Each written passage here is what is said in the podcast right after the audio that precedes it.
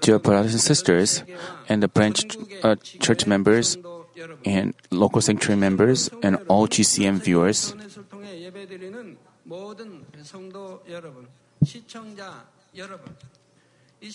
this is the 13th session of the message of the cross, and I will tell you about the providence hidden in Jesus' outer garment and tunic.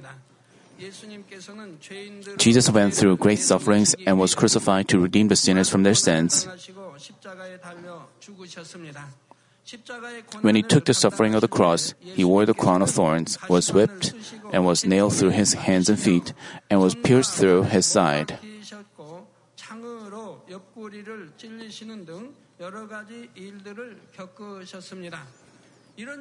All these things did not occur as coincidence. Each of these things were done by the providence of God. Jesus was laid in a manger to give the food of life to the mankind who are no different from animals. He led a life in poverty to make us rich. He was whipped to redeem us from diseases and wore the crown of thorns to forgive our sins that we commit with our thoughts. As we can see, the process of Jesus' sufferings were necessary to set us free from the curse caused by the disobedience of Adam and redeem us from our sins.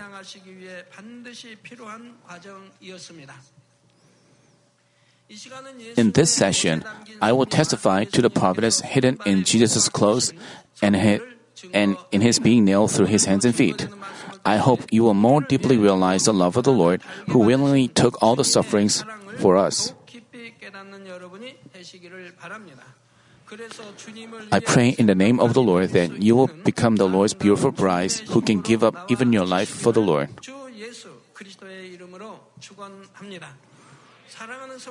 Dear brothers and sisters in Christ, viewing audiences, Jesus was whipped and wore the crown of thorns, so his face and body was covered with blood, and now he had to carry the heavy cross. He carried the cross on which he was going to be hung and went up to Golgotha. When he arrived, the soldiers took off his clothes. Today's passage, John chapter 19, verses 23 and 24 say, Then the soldiers, when they had crucified Jesus, took his outer garments and made four parts, a part to every soldier and also the tunic. Now the tunic was seamless, woven in one piece.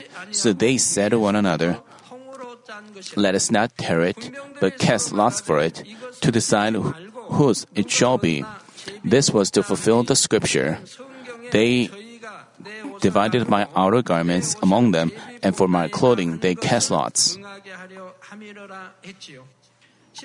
When he was hung on the cross, his outer garment and tunic were taken off, and he was hung naked. The, pros, uh, the precious one and only Son of God the Almighty had to take the shame of being naked before his lowly creatures. The reason that Jesus took the shame was to take away the shame that we had to suffer. The, the innocent Jesus took all the scorn, mockery, and contempt that we sinners had to take.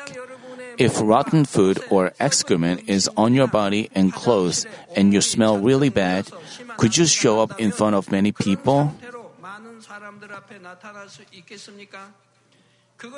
You'll be so ashamed to show yourself in public until you wipe it off. But sin is even dirtier than such dirty things on you. When Adam first committed a sin by eating from the tree of the knowledge of good and evil, he avoided God's face and hid himself among the trees. Because he had sins, he felt ashamed before God and tried to hide from God's face. But since all men are living in sins, as time goes by, people are getting number and number about sins. Even when they commit sins and do evil, they say, everybody does it. Their conscience is getting callous. Furthermore, this is the end time, and we are living in a world which is more evil than any other time. If the people who lived 30 or 50 years ago could see today's world, they'd be so shocked. The sins that used to be considered so abominable before are happening so often nowadays. It is because these shameful things that were not even imaginable before are so prevalent in today's world. But no matter how evil the generation becomes, all the shameful things, uh, all the shameful sins will be revealed inside and out under the word of God who is light. When it is dark, we cannot see that a room is very dirty, but when there is a bright light, we can clearly see the filthiness of the room. Likewise, if we shine the word of God who is light upon our heart, we can find the shameful sins in us. Those who live in sins and evil, being stained by the filth of this world, will be so shamed when they stand at the judgment of God. Their dirty heart and acts will clearly be revealed, so they will not be able to lift up their head. But Jesus redeemed us from our sins and the contempt and scorn that we had to suffer. We, we who believe in this can escape from the shame that sinners have to suffer. Genesis chapter 3 verse 21 says, The Lord God made garments of skin for Adam and his wife and clothed them. To cover the shame of nakedness of Adam and Eve who were being driven out of the garden due to their sins, God kindly made garments of skin and clothed them. Jesus, who came to this earth, was hung on the cross naked and redeemed the sinners from their shame. By the way, in Revelation chapter 3, verse 18, Jesus advises the church of Laodicea to buy white garments and clothe themselves so that the shame of their nakedness won't be revealed. The Lord is warning those who are lukewarm and not passionate in faith, even while professing their faith in God, to sanctify their heart and get ready to welcome the Lord. I hope you'll be grateful from the depth of your heart for the love of the Lord who took the shame for sinners. I pray in the name of the Lord that you will quickly accomplish complete sanctification so that you will receive the Lord without any shame. Dear brothers and sisters in Christ, the soldiers took Jesus' outer garment and made four parts, a part to every soldier. As for his tunic, since it was seamless, woven in one piece, one of them took it by casting lots.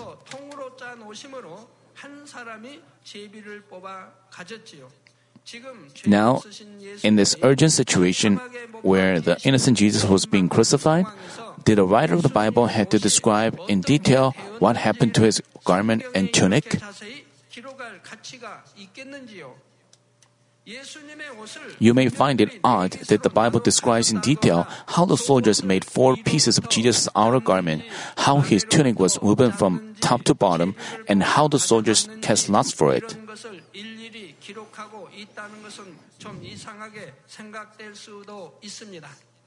The Bible is a record of it's also written in New and Old Testament.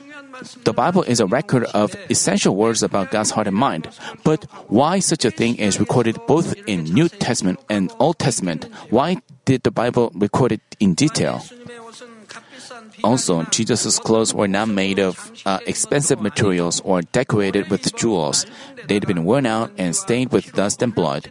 It is also weird that the Roman soldiers divided his worn out garment into four pieces and cast lots for his tunic.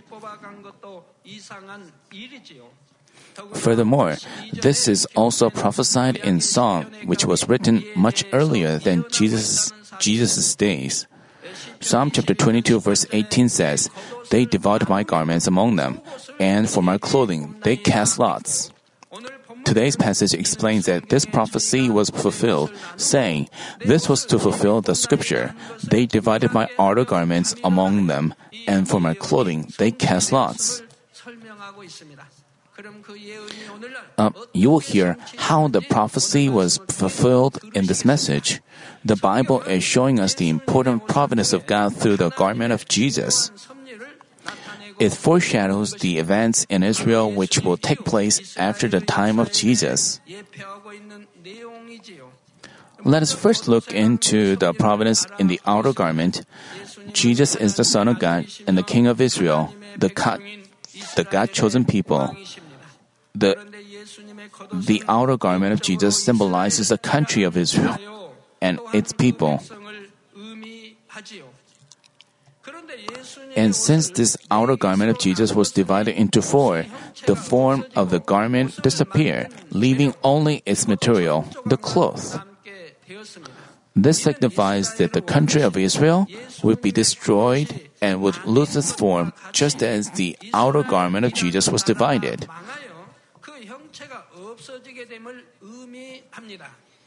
Just as only the pieces of cloth, the material of the garment remained, only the name of Israel remained. The Roman soldiers dividing the garment symbolizes that Israel will be destroyed by the Roman Empire. The outer garment being divided into four means that the people of Israel would be scattered into all directions, all over the world.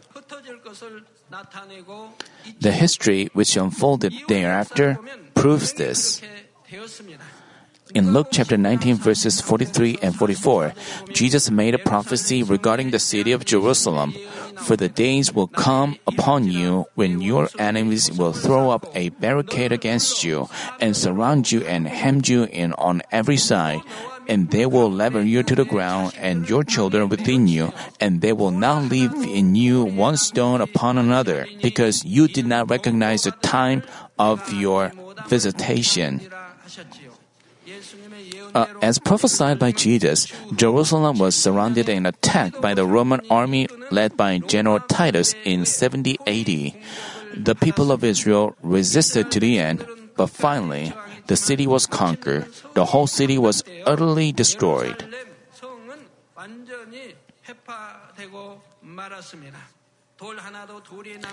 As Jesus said, they will not leave in you one stone upon another. The Roman soldiers destroyed even the stones of the temple.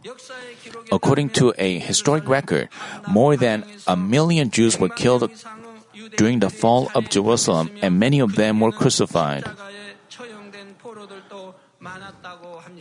Those who survived were also scattered to all directions, and from then the Jewish were subject to great persecutions by the Gentiles as they lived in different places around the world. During the 2000 years of suffering, the most tragic incident was the massacre committed by the Nazis during the World War II. Within a short period of time, more than 6 million people were killed just because they were Jews. Moreover, they were killed naked. Uh, before I believed in God, um, I thought it was strange because uh, when I heard about the massacre of the Jews, usually when they execute a condemned criminal, they let him put on clean clothes. But so many Jews were naked when they were killed. That's why I thought of it as bizarre. But, but after I believed in God and came to understand the providence of the cross, I found out the reason. Since the Jews, since the Jews killed Jesus who came as their king, the massacre was one of the curses inflicted upon their descendants. Although those who directly crucified Jesus were the Roman soldiers, it was the Jews who asked them to crucify him. Since Judea was under the Roman rules, killing Jesus required the permission of the governor sent by the Roman Empire. Pilate, the governor of Judea, knew Jesus was innocent, so he did not want to sentence him to death. But because the Jews kept on demanding death sentence, Pilate said, I'm innocent of this man's blood, namely, Jesus' blood. See to that yourselves. Just because he said, I'm innocent, does this mean he's really innocent? You know, he had the right to hand down the death sentence. Because, because he was pressured by the people, he uh, gave him the death sentence, even though he knew that Jesus was not a sinner. So he had sins. I mean, uh, the first, the Jews were the sinners, but he was telling the Jews to pay the price of killing an innocent person, although he was the one who handed down the death sentence. Hearing this, the Jews replied in Matthew chapter 27 and 25, All the people answer, His blood shall be on us and on our children. We know that on their generation, on their generation, they suffered bloodshed.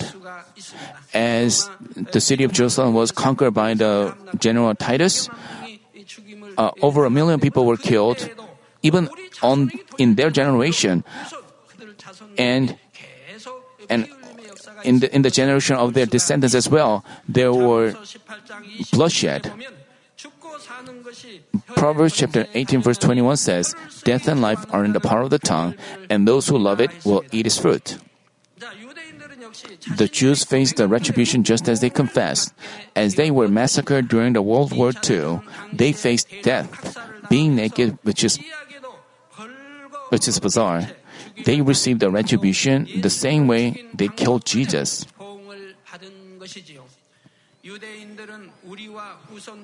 Just as they confessed that his blood shall be on them and their descendants, they had to live in such severe sufferings for a long time.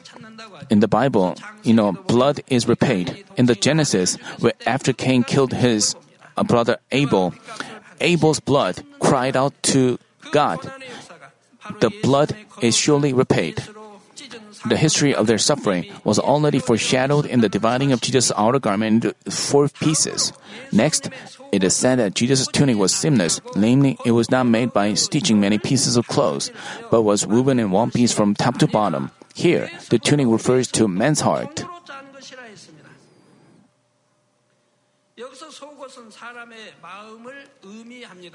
The tunic of Jesus, the King of Israel, symbolizes the heart of the descendants of Israel and their faith in God.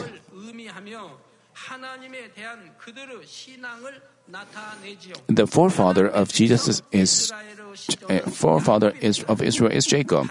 God changed the name of Jacob to Israel and made it 12 tribes of, uh, of his 12 sons.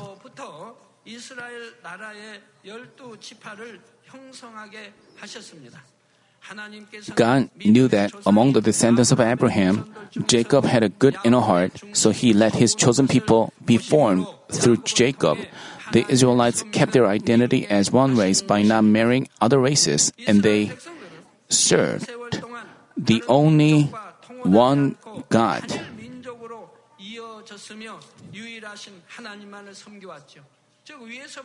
So the tunic being woven from top to bottom, uh, that means that from Abraham and from Jacob through the 12 tribes, they remained as one people. But during the reign of the king Rehoboam, the son of Solomon, there was a division in Israel, and the country was divided into southern Judah and northern Israel. After that, the northern Israel lost their unique identity by marrying the Gentiles.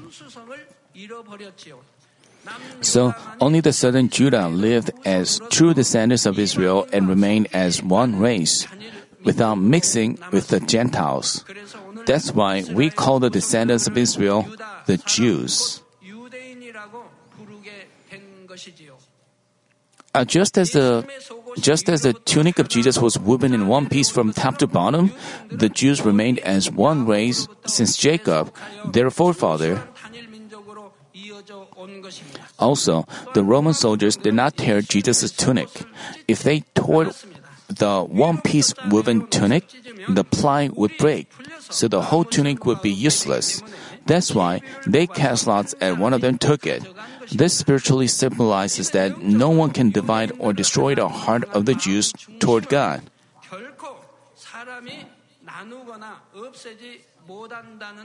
The Roman Empire destroyed the country of Israel, but they could not destroy Israel's faith. But the Jews who were scattered all around the world did not lose their identity even while suffering for so many years. They kept their identity and faith. And finally, on May 14, 1948, they established an independent nation.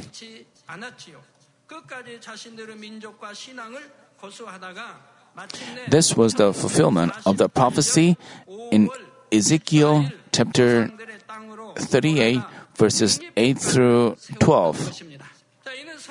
The verses prophesy that in the end time, the people would come back to the land of Israel from all over the world and restore their nation. Which people on this earth would be able to keep their own identity and faith for 2,000 years despite such severe persecutions and sufferings? Also, will there be any other people that can restore their nation in over 2,000 years after its destruction? This is just impossible by our common sense. But such a thing happened because the heart and faith the Jews inherited from Jacob remained strong. Jesus' tunic, which was woven in one piece from top to bottom, remained as it was, prophesying this fact. Brothers and sisters in Christ, Jesus was naked and he was nailed through his hands and feet on the cross.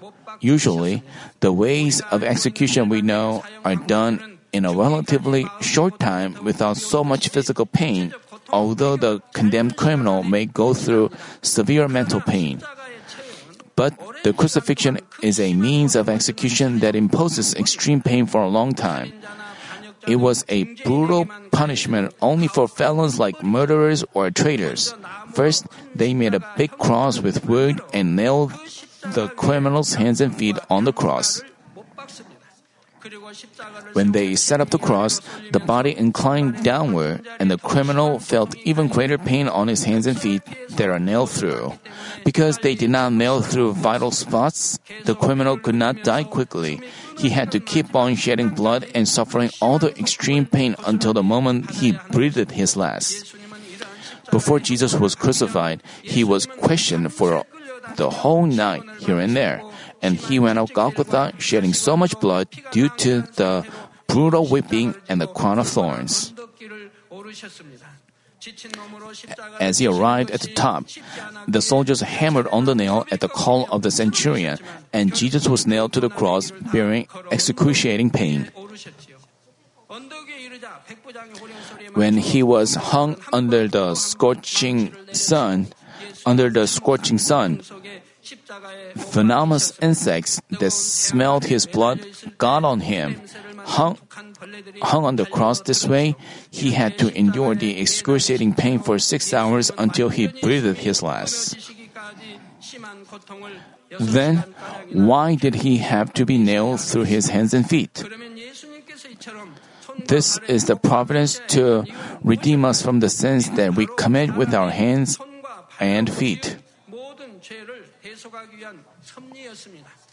Jesus said in Mark chapter 9, verses 43 through 45, If your hand causes you to stumble, cut it off. It is better for you to enter life crippled than having your two hands to go into hell, into the unquenchable fire.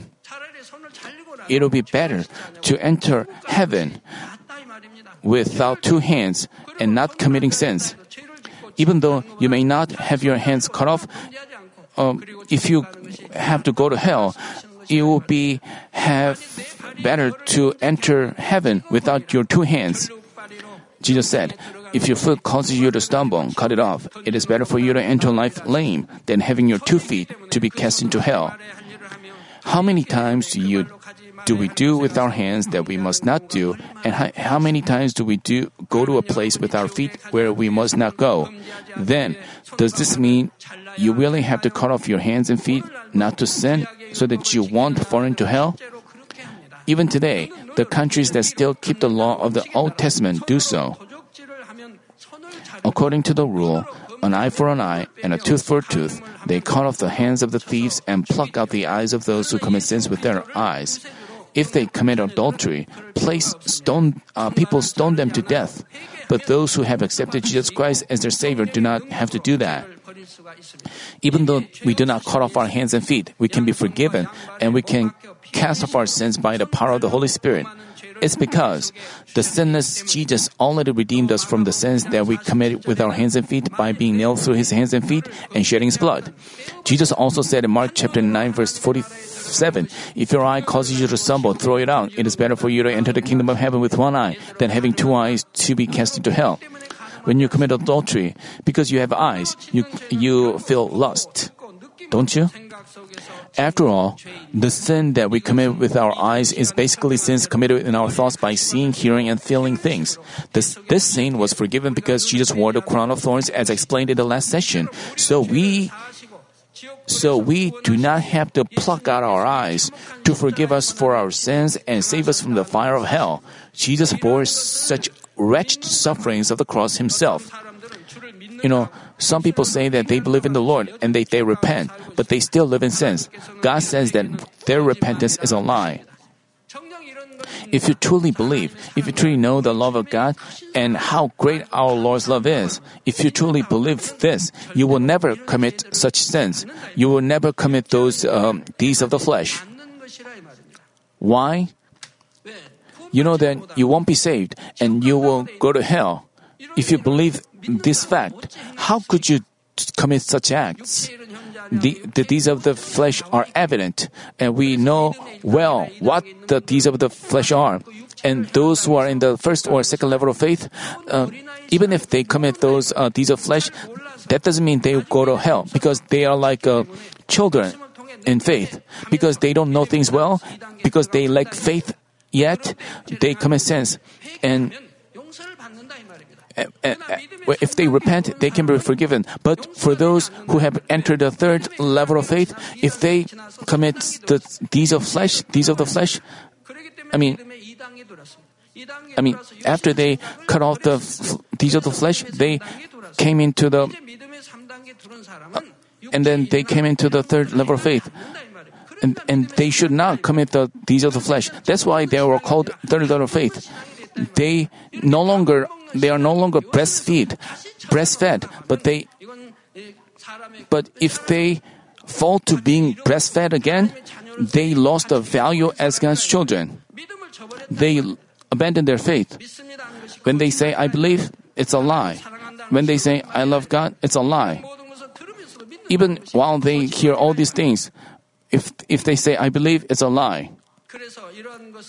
So, those who have entered the third level of faith, and if, so if such people commit the deeds of the flesh, they cannot be saved. The Bible tells us in the Old and New Testaments where where is it recorded? For example, in Hebrew chapter 6 and 10, we find it well. They, it talks about the people who are over the third level of faith. They tasted a they have faith. They have experience of the Holy Spirit. They have tasted the power of God. They know the Word of God, but they willfully commit sins and crucify the Lord again. So they are not given the spirit of repentance, and they are not forgiven, and they cannot be saved. Some people say that they believe in the Lord and that they repent, but they still live in sins. God says that their repentance is a lie. We also read in 1 John chapter 1 verse 6, if we say that we have fellowship with him and yet walk in the darkness, we lie and do not practice the truth. Those who walk in the darkness do not practice the truth. So when they say, I have fellowship with God, I love God, I believe God, is a lie. If they truly believe, it will never happen. Galatians chapter 5 verses 19 through 21 tell us that those who do the deeds of the flesh, namely common sins through these, cannot receive the kingdom of God as an inheritance. This means that they will not be saved. To be saved and enter the kingdom of God, we must not commit these sins. Those who truly believe that Jesus suffered the pain of being nailed through his hands and feet and cannot commit sins again. Also, if you truly repent from the death of your heart and turn back, you cannot commit the same sins again and again. Those who live in the same way without casting off sins neither have true faith nor love God. That's why they love sins, love the world, and they enjoy falling into the world and they befriend the world but they have no love of God in them. God makes it clear. They will not even be saved. Of course, even if you try to change, sometimes you make common sins when your faith is still weak. Then, if you repent from your heart again and make efforts to cast off those sins, God forgives you. He gives you grace again and strengthens you to cast them off. It is impossible to cast off sins and resemble the Holy God on your own. But it is possible by God's power. Also, if you are children of God, it's only natural that you cast off sins and become holy. Let me conclude a message. Dear brothers and sisters in Christ, during the hours when he was shedding blood with his hands and feet nailed through, Jesus did not think of the pain of death. He only prayed that even one more soul will be saved through his sufferings and death, and ask for forgiveness on behalf of those who crucified and mocked him. Our Lord died and resurrected for us with his great love, and the time for him to come back to take the saved children is near. Jesus said in Matthew chapter 24, verses 32 through 34, Now learn the parable from the fig tree. When its branch has already become tender and puts forth its leaves, you know that summer is near. You know, you know that in the autumn, fallen leaves and trees wither like they're dying. All the leaves fall, except for the green evergreen trees. Anyway, in the winter, they all look like they have died. The same goes for grass. They lose the green color and they look like they've died. But they sprout in spring. The grass recovers its green color. And by seeing that, we notice the arrival of spring. When the frogs wake up from hibernation, we notice the arrival of spring. Likewise, when its branch has already become tender and puts forth its leaves, you know that summer is near. So, you too, when you see all these things, recognize that He is near, right at the door. Truly I say to you, this generation will not pass away until all these things take place. Here, the fig tree spiritually signifies Israel. Just as we can feel the summer when we see new sprouts come out from a fig tree which looked dead all through the winter, Jesus said that when the fallen Israel is re-established, the day of the Lord will be very near. The day would come before that generation passes away. The fall of Jerusalem, the sufferings of the Jews, and the destruction and rebuilding of Israel were all fulfilled as written in the Bible. The things that have not yet been fulfilled are the things to come. One of them is that Jesus Christ, who died on the cross and resurrected, will come to take his people in the near future. Revelation chapter 16, verse 15 says, Behold, I am coming like a thief. Blessed is the one who stays awake and keeps his clothes, so that he will not walk about naked and man will not see his shame. Those who become sanctified come into spirit and cast off flesh and cast off evil and come into spirit and sanctification are blessed. On the day of our Lord's coming, nobody who is not ready to receive Him can enter the kingdom of heaven. I hope you will not fall into spiritual slumber, but pray, being of sober spirit and on alert. Please keep the Sabbath day holy and pay your perfect tithes. I ask you to finish the preparation as the bride of the Lord as soon as possible, remembering the love of the Lord who carried such a wretched cross to redeem us from the shame and to forgive us for our sins. I pray in the name of the Lord, our bridegroom, that on that day, when the trumpet sounds, all of you will be lifted up to the air and attend the wedding banquet.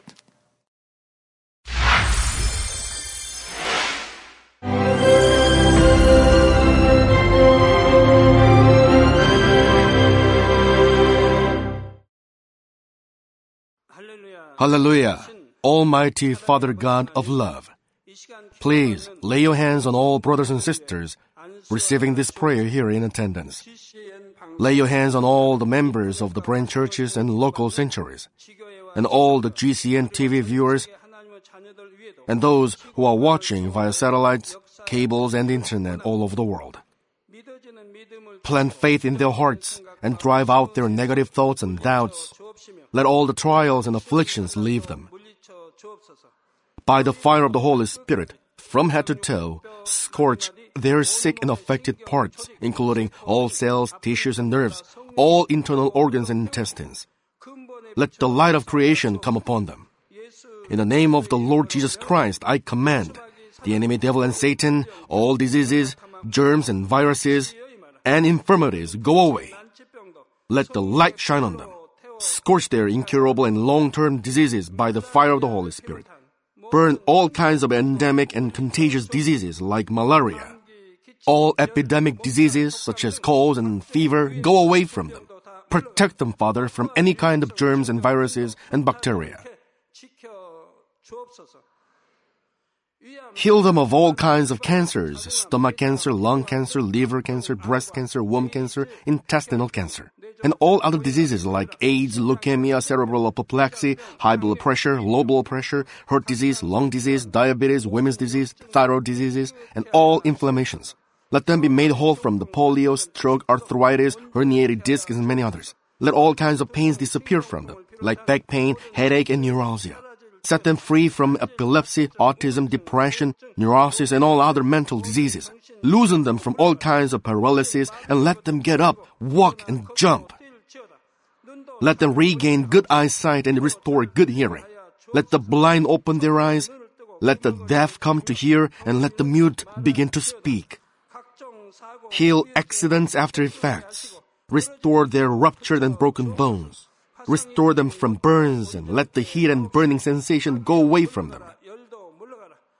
Father, let there be no scars left. Be cleansed from all kinds of drug addictions and poisoning. Father, regenerate dead nerves, tissues, and cells and bring the dead back to life. Bless them to conceive a baby. Father, please give them blessing to conceive a baby. In the name of Jesus Christ, I command the enemy devil and Satan, the ruler of the air, the evil forces and their servants, go away from them. Go away, evil spirits, unclean spirits, deceiving spirits, spirits of falsehood, separating spirits, and all forces of darkness. Loosen all bonds of wickedness and darkness, and go away from them. Let the light shine on them. Father God, give them strength to cry out in prayer, and empower them with the power to cast off sins and become sanctified. Let them be in good health as their soul becomes prosperous, and let their family be evangelized. Protect them from all kinds of accidents and disasters, and bless them to lead a successful and prosperous life in everything. Please protect your children, their homes and business, and their work with the fiery hedge of the Holy Spirit, with heavenly hosts and angels, and with your blazing eyes. Give students wisdom and understanding and fill their hearts with more passion and desire for study. Keep their hearts and minds from worldly things and plant into their hearts more fervent love for God. Bless your children and let them give glory to you in everything they do, whether they eat or drink or whatever they may do. Let them confess and testify to the living God. I have met and experienced God and received His answers and blessings. Father God, thank you. Let all glory be to you alone. In the name of our Lord Jesus Christ, I pray. Amen.